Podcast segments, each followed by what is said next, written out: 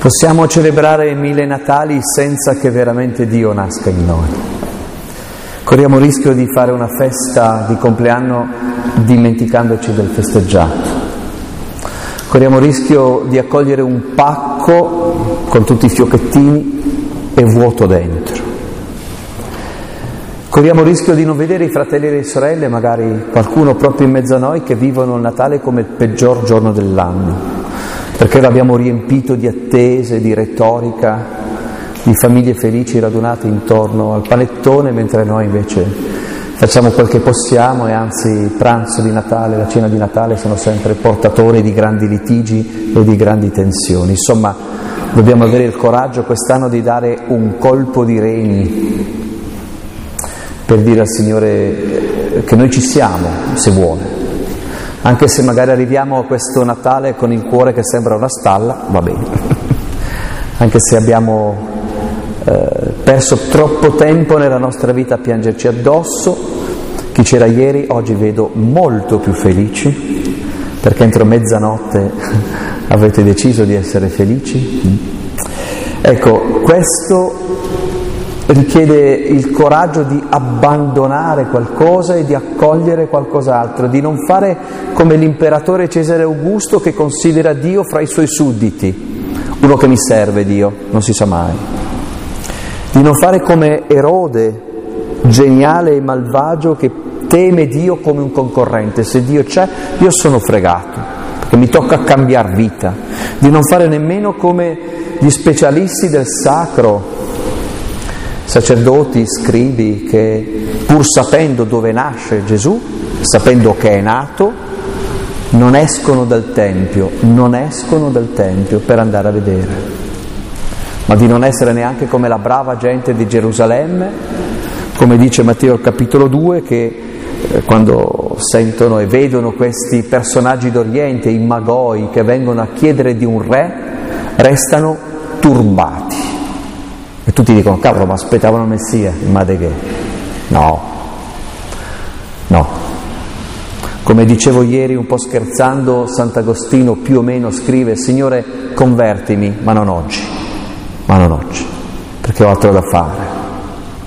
Allora finalmente arriviamo alla fine in questo contesto di preghiera, di adorazione e di invocazione allo Spirito e lo Spirito deve fare un gran lavoro per farci uscire dai nostri cenacoli in cui siamo chiusi per timore dei giudei, come scrive Luca negli Atti al capitolo 2. Guardiamo finalmente chi accoglie, chi accoglie e li contiamo sulle dita di una mano. Anzitutto lei, Maria la Bella, Marianna. Abbiamo celebrato domenica scorsa la sua presenza eh, mi permetto con molta serenità interiore ed ogni tanto, non sempre, di invitare Maria a scendere, posare la corona, no? venire qui, magari mi invitate a prendere un caffè dite, di, com'è andata? Perché non mi racconti? Il grosso rischio che abbiamo è quello di guardare il film nell'ultima scena, dimenticandoci tutto quello che è successo prima. Il grosso rischio è di fare di Maria una specie di statua che sta lontano, che non c'entra molto con me perché lei è super, super, super e io invece sono un povero disgraziato. E allora torniamo a quel dialogo, torniamo a quella ragazza di 14 anni, perché quella era l'età di Maria, che viveva in un buco di paese, al confronto Palmi New York rispetto a Nazareth, eh, di un paese occupato, e lì a Nazareth questa ragazza, quattordicenne, eh, promessa sposa, che aspetta come molti il Messia, non come la brava gente di Gerusalemme che non lo aspetta più, eh, diventa il perno intorno a cui ruota tutta la nostra storia, questo Dio che, dicevamo la prima, la prima serata, si incarna, diventa uno di noi, dice vabbè vi siete persi, stai fermo lì che ti vengo io incontro. E già questo, già solo la parola Nazareth, non fossimo abituati a duemila anni di cristianesimo, no? Ci si farebbe saltare, insomma, cioè come Nazareth. Mettetevi nei panni di Dio, non facciamo spesso, non fate che la faccia. Mettetevi nei panni di Dio. Avete a disposizione l'eternità e l'universo. E per venire a spiegarvi, a raccontarvi, scegliete un'epoca in cui non c'è il wifi, non c'è internet, non ci sono i satelliti, non ci sono i cellulari. Signore, difficile comunicare. Vabbè, e di questo impero non scegliete il cuore, non scegliete una matrona romana, ma scegliete un piccolo paese occupato. La Palestina al tempo di Gesù era grande come la Calabria, non di più. Ma di questo paese occupato non scegliete neanche Gerusalemme, scegliete Nazareth. Nazareth. La Bibbia che racconta gli eventi del popolo di Israele appunto su una terra grande come la Calabria, cita tutti i paesi, i villaggi, i pozzi, i rigagnoli, eh, le foreste, gli alberi, tutto eccetto Nazareth. Nazareth è l'unico posto che ha il privilegio di non essere mai citato nella Bibbia, come bene ricorda Natanaele sotto il fico, ricordate Giovanni capitolo 1. E Dio va lì, e Dio sceglie lì. E già questa cosa ci dice che cosa è accogliere Natale. Io a Nazareth non ci vivrei una settimana, Dio ci sta 30 anni. Noi di, della vita di Gesù conosciamo il 10%, il 90% non sappiamo che cosa. È stato lì, un villaggio, ci dicono gli scavi archeologici di 400 abitanti, forse, spara alla grossa. Eh, vuol dire 30 famiglie, tutti parenti. eh, un posto perduto tra le montagne, fuori dalla via Maris che dal Mediterraneo andava a Damasco, quindi fuori da tutto, tagliati fuori. E lì Dio chiede a una coppia di entrare nella storia. Um, noi fuggiamo Nazareth, noi passiamo il tempo e la vita a lamentarci di essere nati in un certo posto, di non aver avuto queste possibilità, di essere nati qui e non altrove, adesso di non essere nati, non so, a Londra, a New York, in questa Italietta sempre più sgalfita, sgalfia. Dio invece abita a Nazareth. Allora una prima cosa che potrebbe essere bella in questo Natale è recuperare Nazareth nel mio cuore. Il Signore mi ha piantato qui e io devo essere capace di fiorire qui. Un, qualche anno fa sono andato a fare una meditazione a Correggio, eh, ho incontrato la gente di Correggio e mi ha fatto vedere dove abita Ligabue, che abita in paese. Ligabue non ha mai voluto andare via da Correggio, che è un paese forse più piccolo di Palma. E Ligabue dice una cosa molto bella, lo si incontra normalmente a prendere il caffè al mattino, no? e dice se non sei capace di evitare qualcuno a Correggio non lo potrai essere da nessuna parte, quindi che problema c'è? Nazareth ci invita a riflettere su qual è la logica di Dio, che non è la logica dell'apparire, del like, dell'esserci, dell'emergere, dello sgomitare, è la logica del vivere fino in fondo. Spesso cito questa cosa di Nazareth che a me piace molto, mi, mi turba, ma mi piace, ve la condivido. Immaginatevi in quei 30 anni in cui Dio abitava a Nazareth, immaginatevi quanti uomini e donne, soldati, schiavi invocavano notte e giorno l'aiuto del loro Dio. Immaginatevi, la sola città di Corinto, un milione di abitanti, aveva 700.000 schiavi. Ok? Tutti gridavano le loro pene, i loro dolori, la loro sofferenza, invocavano Dio e Dio cosa faceva? Sgabelli. Sgabelli. A Nazareth. Questo ci aiuta a capire che la vita non è fatta di eventi straordinari e lì protagonista, la prima che accoglie è Mariam, Maria, la bella. Allora di Maria voglio notare due cose, due atteggiamenti che possono aiutarci per vivere bene questo Natale, un Natale sul serio. Abbiamo meditato, eh, insieme a Don Enzo avete meditato domenica scorsa la pagina dell'Annunciazione, una pagina bellissima, tenerissima, che ha ispirato poeti, pittori, molto bella, ma è accaduta, è accaduta. E vi faccio notare due cose. La prima, che a volte stentiamo a, a notare, è eh, l'audacia di questa ragazzina. la forza di questa ragazzina. Beh, arriva il principe degli angeli, mica uno, insomma. Eh, dico sempre un po' per ridere che certamente quella sera davanti a una birretta l'arcangelo Michele, eh, l'arcangelo Gabriele e Raffaele hanno parlato di questa ragazzina perché hanno detto dovete vedere chi ho, ascoltato, chi ho incontrato oggi. Perché l'angelo sta per dire una cosa magnifica, Dio decide di diventare uomo e ha bisogno di te Maria. Le litanie lauretane chiamano Maria Iano a Celi, porta del cielo, la porta attraverso cui Dio entra nella storia. E l'angelo ha fatto tutto il suo annuncio e Maria dice, aspetta te, aspetta, fermo, ripeti, fammi capire, spiega. Guardatela questa ragazza che ci fa essere fieri di essere figlie di Eva e figli di Adamo. Guardatela questa ragazza. Ebbene,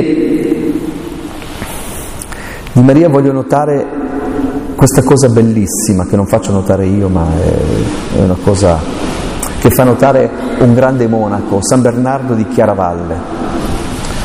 E San Bernardo dice, ecco, l'angelo ha appena finito di fare l'annuncio e Maria è lì che deve dare una risposta, sì o no. Allora dico a voi e a me, voi che cosa avreste detto? Voi cosa avreste detto? Io avrei detto, oggi ho preso un colpo di sole, vedo gli angeli. Oppure aspetta che vado a parlare col parroco, padre spirituale, col mio terapeuta. Maria avrebbe potuto dire ripassa, perché sa che la sua vita sarà completamente cambiata come effettivamente avviene. Invece dice sì. Ora vi voglio dire una cosa magnifica. Se oggi 100 persone in questo 13 dicembre 2019 sono qui davanti all'Eucarestia a cercare speranza, a vivere la vita bella del Vangelo, se noi siamo qui stasera e per quel sì di una ragazza adolescente che duemila anni fa ha ribaltato la sua vita. E tutti i nostri sì sono fecondi, tutti i nostri sì portano altrove, tutti i nostri sì. Quante volte ci vedo dire no, adesso penso a me, no, adesso basta, no, tutti ce l'hanno con me. Io spero che il vostro sia un Natale dei sì, sia la vita, sia l'amore, sia il perdono, sia l'andare di più, oltre, altrove, sia la speranza, sì. Il secondo personaggio che accoglie ovviamente è il suo fidanzato Giuseppe, che sento molto molto vicino perché è una figura bellissima che abbiamo un po'... Sapete com'è la storia, non ve la sto a ripetere, al tempo di Gesù il matrimonio consisteva di due fasi, di solito i matrimoni erano combinati dai genitori addirittura al momento della nascita del figlio. A noi questa cosa fa un po' strano, però di solito un adulto ci vede un po' più lungo. I matrimoni venivano fatti molto presto, una donna praticamente appena poteva avere un figlio, appena dopo la pubertà. L'età media era di 40 anni, quindi intendo dire, non è che si aspettasse troppo. Giuseppe è promesso sposo e probabilmente è anche innamorato di questa ragazza. Il paese non è che ci sia chissà che gran scelta, però è contento. Ora, tra la promessa e il matrimonio passava solo un anno in cui non si abitava insieme, ma era, si era vincolati. Ora è evidente che non era opportuno, non era buona creanza che uno durante quel periodo avesse un figlio, ovvio, ovvio, ma poteva anche succedere. Invece Giuseppe, così come ci racconta Matteo al capitolo 2, viene a sapere che Maria aspetta un figlio e lui è l'unico che sa che non è suo, l'unico. Ora leggiamolo il Vangelo come è accaduto, così capiremo perché Matteo definisce Giuseppe giusto, giusto. A norma di legge, di legge divina, libro dell'Esodo, Giuseppe avrebbe dovuto andare al mattino dal rabbino e dire quel figlio non è mio. E Maria al tempo di Mosè sarebbe stata lapidata, al tempo di Gesù, beh, insomma, sarebbe passata per una poco di buono, vita rovinata, additata mentre passa per strada. E io mi immagino, da maschio, mi immagino la notte insonne di Giuseppe, ma possibile, Ma mi sembrava così una brava ragazza sta Maria, ma che, che fregatura mi sono pregata.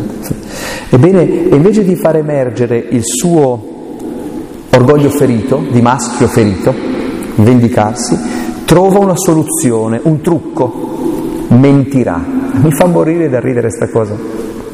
Eh, Ezio? Mentirà. È giusto perché trasgredisce la legge. Andrà dal rabbino dicendo, oh no, mi sono stufato di lei, non va bene, basta, sciolgo la promessa. Era una specie di divorzio maschilista, che peraltro Gesù condannerà, dicendo, non raccontatevela. Però almeno Maria avrà salvo un po' di onore, diciamo così. È bellissimo questo, fa un gesto d'amore tenerissimo Giuseppe.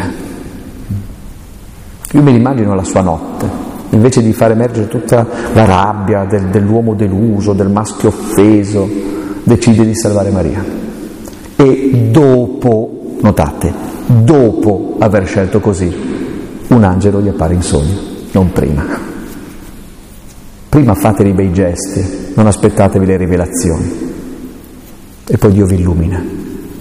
E l'angelo, sapete, dice, oh stai tranquillo Giuseppe, è tutto sotto controllo, va bene, tu prendi sposa lei, vai avanti diritto. E Matteo è bellissimo perché conclude dicendo, Giuseppe si svegliò dal sonno e prese con sé Maria sua sposa. Io mi sarei svegliato dal sonno avrei detto, ieri ho mangiato troppa fontina che mi è rimasta sullo stomaco e sogno anche gli angeli. Giuseppe è giusto e per noi giusto non vuol dire molto, per un ebreo è enorme. Pensate il moderno Stato di Israele, la cui più alta onorificenza per un non ebreo è giusto di Israele, cioè quegli uomini e quelle donne che durante la tragedia della seconda guerra mondiale, pur essendo non ebrei, salvarono degli ebrei. Fra i molti il papà di Piero Angela, fra i molti, insomma ce ne sono tanti, anche italiani, grazie al cielo. Giuseppe è giusto perché non giudica secondo le apparenze, Giuseppe è un sognatore, tutta la sua vita è costellata di sogni, in tutti i quattro Evangeli Giuseppe non pronuncia una parola, agisce e sogna. Noi maschi, noi padri, noi nonni dobbiamo recuperare il coraggio del sogno, il coraggio del sogno, di non passare la vita a piangerci addosso. Allora se Maria insegna a fare del nostro Natale un sì, Giuseppe insegna a fare del nostro Natale un momento in cui forse recuperare qualcosa di giusto, un perdono che tanto che non abbiamo dato, una questione che non abbiamo mai risolto dentro di noi, anche se abbiamo ragione, Giuseppe ha ragione e passa sopra le sue ragioni. E soprattutto il coraggio di sognare. I terzi che accolgono sono dei personaggi magnifici che sono i pastori. Dovete sapere che, come tutti voi, spero, fate Natale, eh, fate presepe. Eh, quando ero bambino il momento del presepe era un momento magnifico, allora dovete sapere, vi racconto questa cosa bellissima, che è un ricordo da bambino bellissimo, per cui c'era un'intera stanza in cui facevo il presepe. Eh? Si metteva i giornali e poi il muschio che si andava a prendere e poi le statuine che si tirano fuori dagli scatoloni e poi si passava col setaccio la farina per fare la neve e poi si piegavano le montagne. Ma la cosa più divertente erano i re magi, avete presente? No? Allora, i re magi di solito si faceva il presepe l'8 dicembre e i re magi partivano dal bagno. Eh? poi facevano il corridoio, poi entravano in camera di mamma e papà, passava sotto il letto, tutti i giorni un pezzo. Intanto mi arrabbiavo con i miei fratelli che davano una pedata ai cammelli, allora li rimettevo su, e poi se eh, prima del 6 gennaio era lunga far tutta la casa, a volte ritornavano in bagno per fare. E poi soprattutto i pastori che si mettevano davanti alla grotta, bla bla bla. Ora dovete sapere che i pastori bellissimi, pensate alla pastorale di Beethoven, questi che dormono alla belle étoile, che hanno le pecorelle, che meraviglia, ecco, dimenticatevi tutto. Quando ho studiato teologia, mi ha smontato un sogno. I pastori al tempo di Gesù era considerato uno dei lavori impuri, non perché le pecore e i capri fossero impuri, i maiali sì, ma le pecore e i capri no, ma perché un pastore era un lavoro che ti costringeva a star fuori casa per interi mesi, come fosse un po' i nostri nonni, no? Sulla Sila, oppure qui sulla Spromonte, o, eh, quindi una vita all'addiaccio, dormivi fuori. Uh, chi di voi è stato in Israele ha visto che la Giudea è piuttosto brulla, quindi ogni tanto andavi a cercare i pascoli sui terreni degli altri. Ma soprattutto per un israelita, un pio israelita, il pastore non poteva in alcun modo rispettare le prescrizioni della Torah, non poteva in nessun modo rispettare i 613 precetti, le mitzvot di purità, vi immaginate.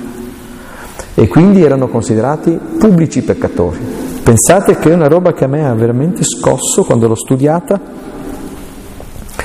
Nel Talmud, che è una raccolta di meditazioni di detti e di norme successive appena dopo Gesù, dei nostri fratelli ebrei, ai pastori era vietato fare da testimoni in un processo, perché considerati connaturalmente bugiardi. Mica male come stigma sociale, no? Eh? Io dico sempre mm, un po' come oggi vediamo i nostri rom, gli zingari oppure un extracomunitario, che guardiamo tutti un po' così. No? Ecco, loro sono così. Non si ponevano certo problemi di fede, cioè, se mai il Messia fosse venuto, loro erano esclusi, fuori. Ebbene andatevi a leggere Luca al capitolo 2, quando in quella notte i pastori ricevono la visita degli angeli, eh, un angelo che dice loro, ecco, vi do una grande notizia che colmerà il vostro cuore di gioia. Inizia dicendo, pronti? Per voi è nato il Salvatore, non per gli altri, per voi, non per chi se lo aspetta per voi, non per i sacerdoti del Tempio, nemmeno per la brava gente di Gerusalemme, per voi, proprio perché non ve lo aspettate.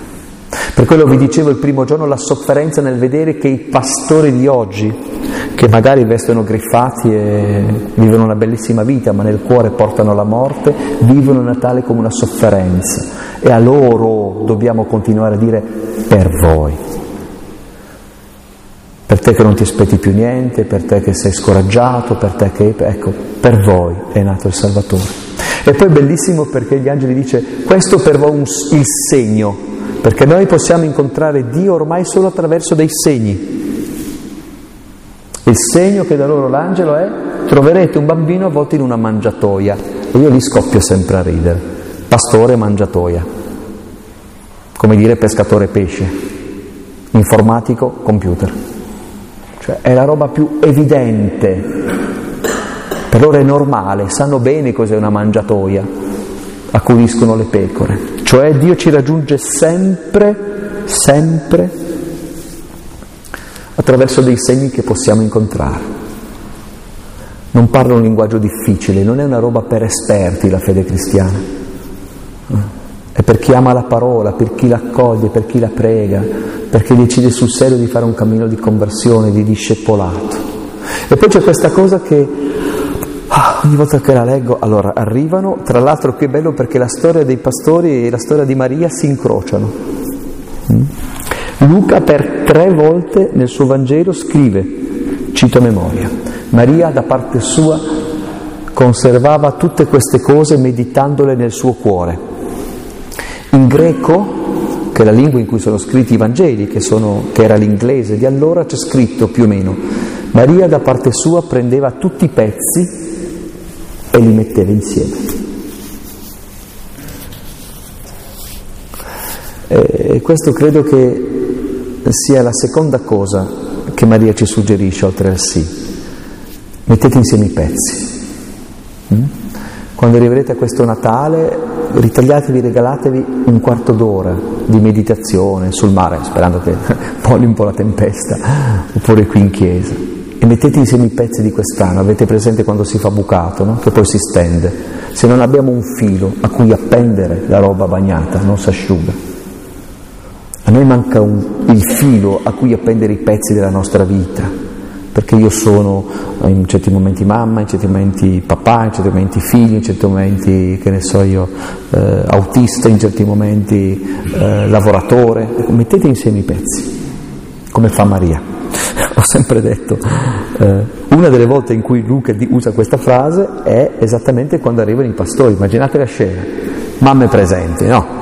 Un po' di ansia, il primo figlio l'avete avuta, pochettino, immaginatevi di partorire a 130 km da casa, senza vostra madre o vostra sorella vicino, in casa di amici, e già a 14 anni. Io mi immagino anche, mi metto nei panni di, di Giuseppe perché noi, noi, uomini davanti al parto siamo nel panico totale. Ma Giuseppe che va in giro a cercare un po' di latte di capra prima della montata latte, no? che fa un po' di giro. Ebbene, finalmente tutto a posto, il parto è andato bene, il bambino si è addormentato, Maria è lì all'asciutto, eccetera, eccetera. Finalmente Giuseppe si rilassa, toc toc. E chi ha questo? Vanno, aprono gli zingari, e che? I pastori che chiedono di vedere.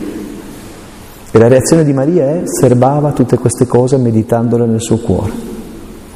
Quell'atteggiamento immortalato nell'icona della Natività che sicuramente in qualche modo Lorenzo vi troverà, vi farà vedere, con Maria che medita, non adora, medita, mette insieme i pezzi. La quarta categoria, sono giusto nei tempi, la quarta categoria di persone che accolgono sono i magi.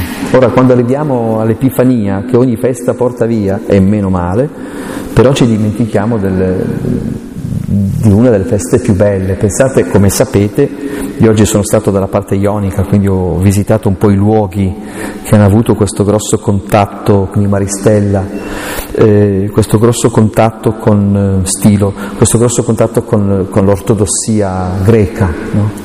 Ed è bellissimo perché i nostri fratelli greci ortodossi celebrano Natale il giorno dell'Epifania, perché per loro è quello il momento in cui il verbo si manifesta, si, si fa vedere.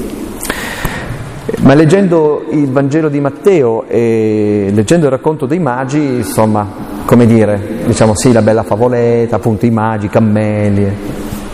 In realtà è molto interessante perché eh, studi approfonditi, anche recenti, tolgono molto dalla, dalla favoletta queste cose. Allora, la prima cosa da dire, che so che è un po' turba, ma è così, eh, noi traduciamo magi, ma magoi bisogna tradurre con maghi, maghi. Ora, non pensate alla cartomante del paese, per favore, lasciatela perdere. I maghi erano degli astrologi e lasciate perdere l'oroscopo che è un'invenzione ottocentesca. Gli astrologi vuol dire che si conoscevano le stelle molto più che non noi oggi, perché servivano per la navigazione e per l'orientamento.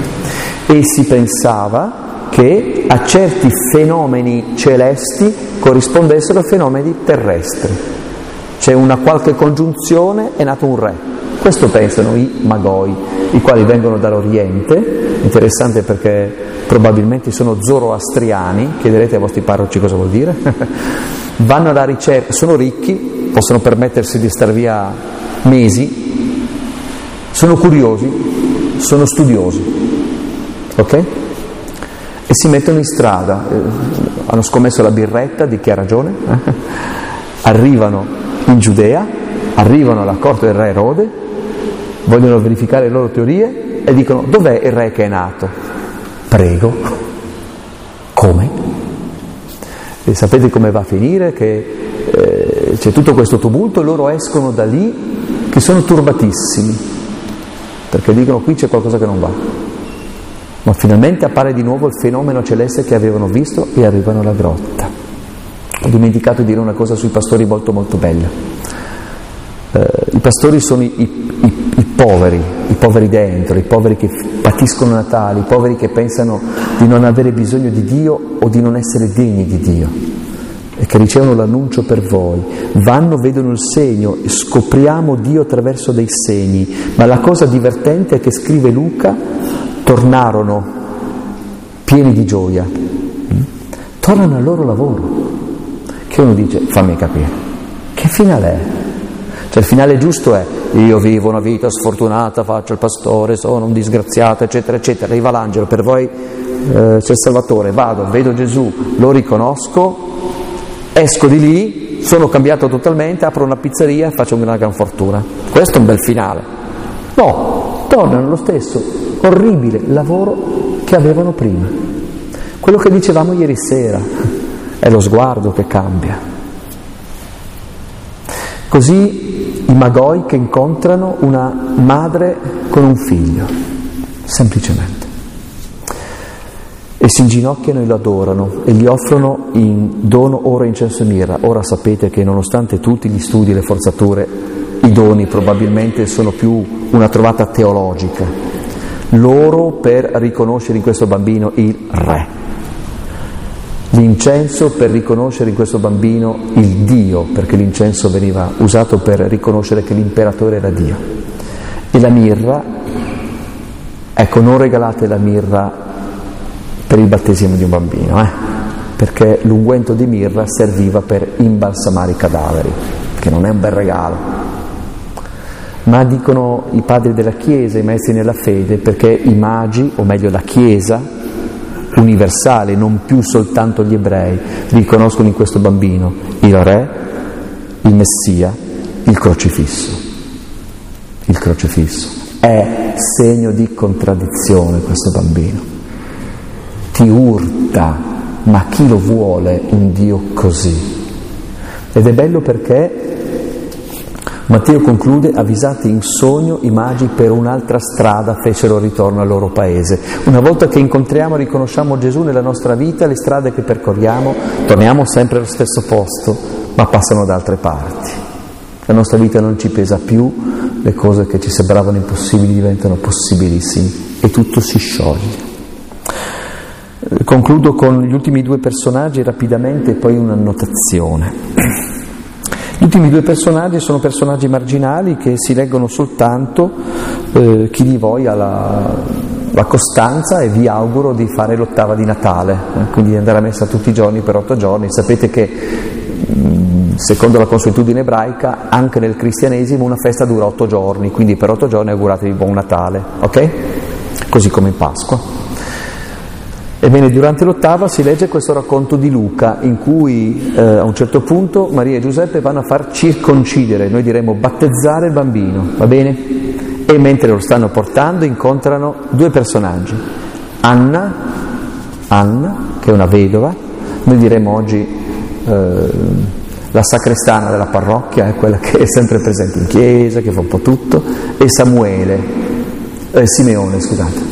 Eh, Simeone che in quelle due pennellate, ma proprio due pennellate, che da Luca si rivela come una persona anziana, che è sempre stato al Tempio e che vede questa giovane coppia un po' spaesata al Tempio di, di Gerusalemme, vi dicevo ieri, cioè era una roba 100.000 metri quadrati di spianata, io ho detto 300 sbagliato, scusate, 100.000 metri quadrati, eh, edifici, eccetera, eccetera, questi che arrivano sono due provincialotti, sono spiazzati Simeone li vede, prende il bambino, eh, fa il nunc. Ora io devo dire una cosa che rispetto a Maria tutti ricordiamo sempre anche a te, se no, le sette spade, se, che ragazze, che ansia che mi fate venire.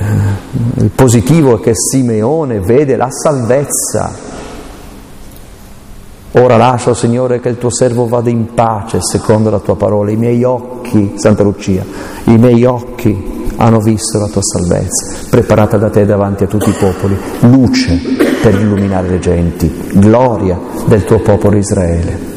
Ogni volta che leggo il racconto di Simeone mi viene in mente molte persone anziane, magari anche qualcuno fra di noi. Non lo si dice, però col passare degli anni di solito, lo dico con molto rispetto, si è un po' disillusi dalla vita, no? Quello che dovevi fare l'hai fatto, è andato un po' bene, un po' male, vai un po' avanti vai avanti così. Non sai più tanto cosa aspettarti, insomma, si è un po' rassegnati. Ecco, Simeone io lo vedo uno così. Ha visto crescere il Tempio, ha visto tutto sto ambaradano, sono ripresi gli olocausti, un sacco di gente. Eppure Simeone è l'unico che vede quella coppia. Pensate quanta gente c'era al Tempio quel giorno. Lui li vede, li vede. Faccio questa riflessione su Simeone e Anna. Simone può avere 70, 80 anni,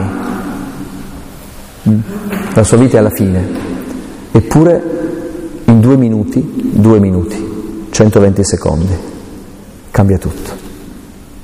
Vede il senso di tutta la sua vita.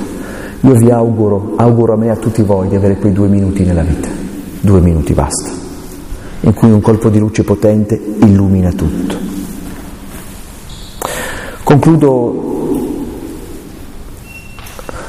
non più con chi accoglie ma con un'annotazione che dico sempre un po' per ridere.